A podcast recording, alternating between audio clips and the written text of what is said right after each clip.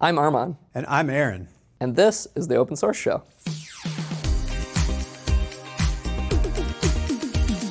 I'm Aaron. I'm a cloud advocate at Microsoft. And I'm Armon, one of the co founders and CTO of HashiCorp. We're here today to talk about security and open source.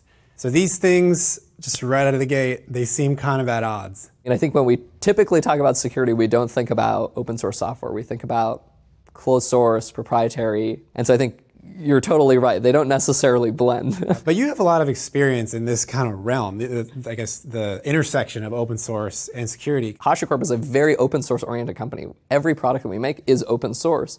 And so when we went out to create Vault, which is our open source or security product, it was natural that we would do it in open source. So it didn't seem odd to us because everything else we do is open source. But I think for the broader sort of security community, it definitely seems strange. And I'm sure we've all committed this crime, which is we're writing our application and we're like, oh, I need my database password. So I'm just gonna create a variable and put my username and password and just hard code it in my application source code. A best practice is not to copy and paste your database password into your source code. Am I right? Yeah, exactly. Okay, right, exactly. And note to viewers, do not do it at home. Do not do that at all. Though we've all done it, right? Yes, And I think that particular pain of like, okay, well, I need this database username and password. So where do I put it? Like, it mm-hmm. has to come somewhere. I either put it in my source code, I put it in a config file, I put it in sort of an environment variable. I have to put it somewhere. Yeah. But none of those are actually secure places, right? Like if I put it in my source code, well, anyone who can look at the source code can see it. This is, you know, a problem we like to collectively refer to as secret sprawl, right? Sprawl, okay. And the reason we call it that is like you have these secrets,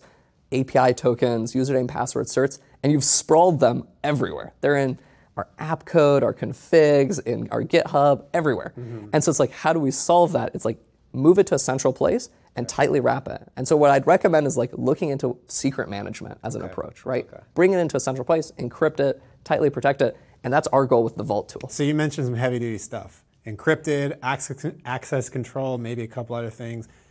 Putting my like big company sort of enterprise hat on, that sounds like something that could be super useful for me if like I'm a CTO or something of a bigger organization. Totally, and I think this is the kind of interesting dynamic with like the open source interaction, which is when you typically think, you know, big enterprise hat on, you know, security products, you think about closed source, proprietary, right? Like, you know, you know, the deals are done in the back room and we don't talk about how the technology works. yeah. But then you try and say like, okay, well, but Vault is like the exact opposite of that, which is like, you don't have to trust us. We've literally given you the source code. It's like go to GitHub and you can go see literally how the tool works. Yeah. So I think it is a little unusual when you talk about Vault in sort of an enterprise setting is, Yeah. you know, how do you get sort of a security guarantee of a security product, but also deal with the fact that you're living in open source and it's totally out there, right? Why is it good for Vault to be open source and why does that increase its security? I think what it comes back to is it's not specific necessarily just to Vault. It's kind of, I think, applies to really all open source software. What's called the kind of thousand eyes principle, right? Which is like, Okay. if I'm writing proprietary software, let's just say, right? Maybe I write the code and then, you know, one of my teammates does a code review on it and that's it. Those were the two people who looked at that code and really understood, is this safe? Is there a security issue? How does this thing work? Okay. But when you start talking about an open source project, great, maybe I wrote it, maybe you code reviewed it, and then we published it and a thousand people looked at it, right? A Thousand people. Okay. And so this is that notion of the thousand eyes. Is it's like it's not just you as the authors or maintainers; it's the entire community that can now look at the code, audit it, find issues in it. So let me go grab my imaginary devil's advocate hat. Okay, we've got a thousand eyes on the project, right? Let's say that two of those eyes, they are hackers, right? Or they're, they're just you know looking to mess stuff up, and they see a security vulnerability in, in Vault. What happens then? It's a super good question. How do you maintain these open source projects in a way that you can leverage the community hmm. to increase everyone's security? Common practice is what's known as responsible disclosure. Okay. right? So great. If I have a thousand people looking at the source code, you know, of those, maybe you know, two of them are attackers, but you have 50 of them who are security researchers who are going to find issues and are going to report back to you and say, hey, we found this bug or we found this sort of possible attack against the tool. And so, how do you enable them Yeah. to improve the product? And that's all about responsible disclosure. The worst case scenario is that those people post on a GitHub and say, by the way, everyone, like here's a huge issue that you can use to like hack the system. Oh, yeah. Right? Like what you want is that they come to you as a maintainer and say, hey, we found this issue, here's a possible patch. Like, let's figure out a timeline to get it fixed, Got it. get a new version out there, and then notify the whole community of it. Oh, okay. So they you, you notify after it's fixed. Exactly. Okay. So I heard something about the Kubernetes. Like Kubernetes had a security vulnerability kind of like this. Did you hear about that? Yeah, and I think you saw that exact same sort of thousand eye principle at work there, which is a set of users that are just using the tool but are periodically checking like, hey, how does this work? Can it be made safe? Like, is this secure? Found an issue.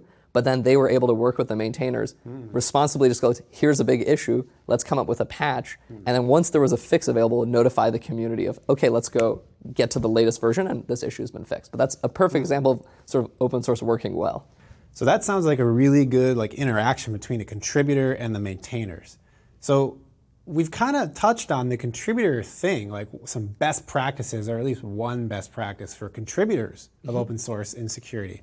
What are some more things that, like, if I go in and I want to work on Vault, let's say, what kinds of things should I look out for? What kinds of things should I do so that I can help? Right.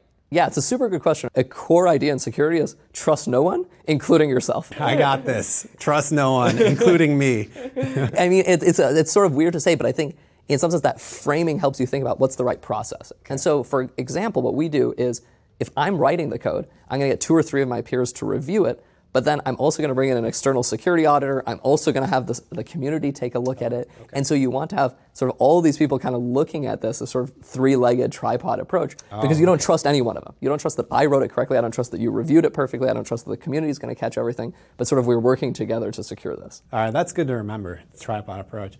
But if I'm a contributor or maybe I'm a maintainer on another project that's not security related, is there any other stuff I can do to make sure I don't compromise some infrastructure that my product needs or somebody else's credentials? security is it's a whole universe, right? We step back from saying, maybe I'm not a contributor to Vault, I'm just a developer on a different project. I'm writing a web service, right? How do I think about the role of open source there?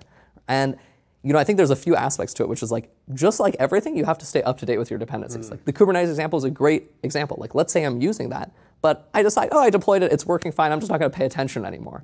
well, there's security issues, there's things that come up. So if you're not paying attention to it, and there's a security issue and you just don't update, well, mm-hmm. now you're vulnerable to it. Mm-hmm. As you pull in libraries or as you pull in tools, you have to stay on top of, you know, if there's security issues, making sure I'm updating. Don't just pull in the version the day you start using it and then say like, it works, I'm done here, right? Because these projects move on. That's a best practice as a developer is stay up to date, understand what are your dependencies, uh, because those are the things that sort of come to bite you later. Right.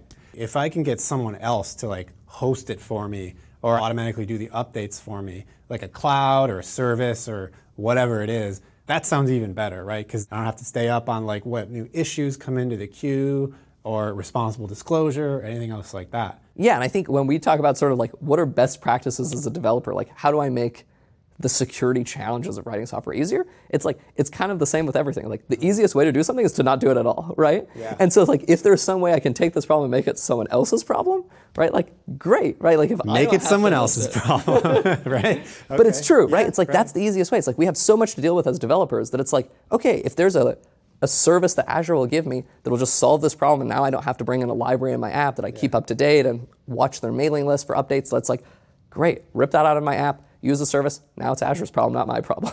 All right, so where can I read more about like how to get Vault set up, what it does, et cetera? Where can I go to see that kind of stuff? So there's a ton of good resources. There's going to be an upcoming Azure Friday video, but in the meantime, I recommend checking out the HashiCorp blog, Vault's website, vaultproject.io, or we have a whole set of learning resources at learn.hashicorp.com where you can learn how to use Vault and get more in depth into you know what problems it helps us solve. Cool.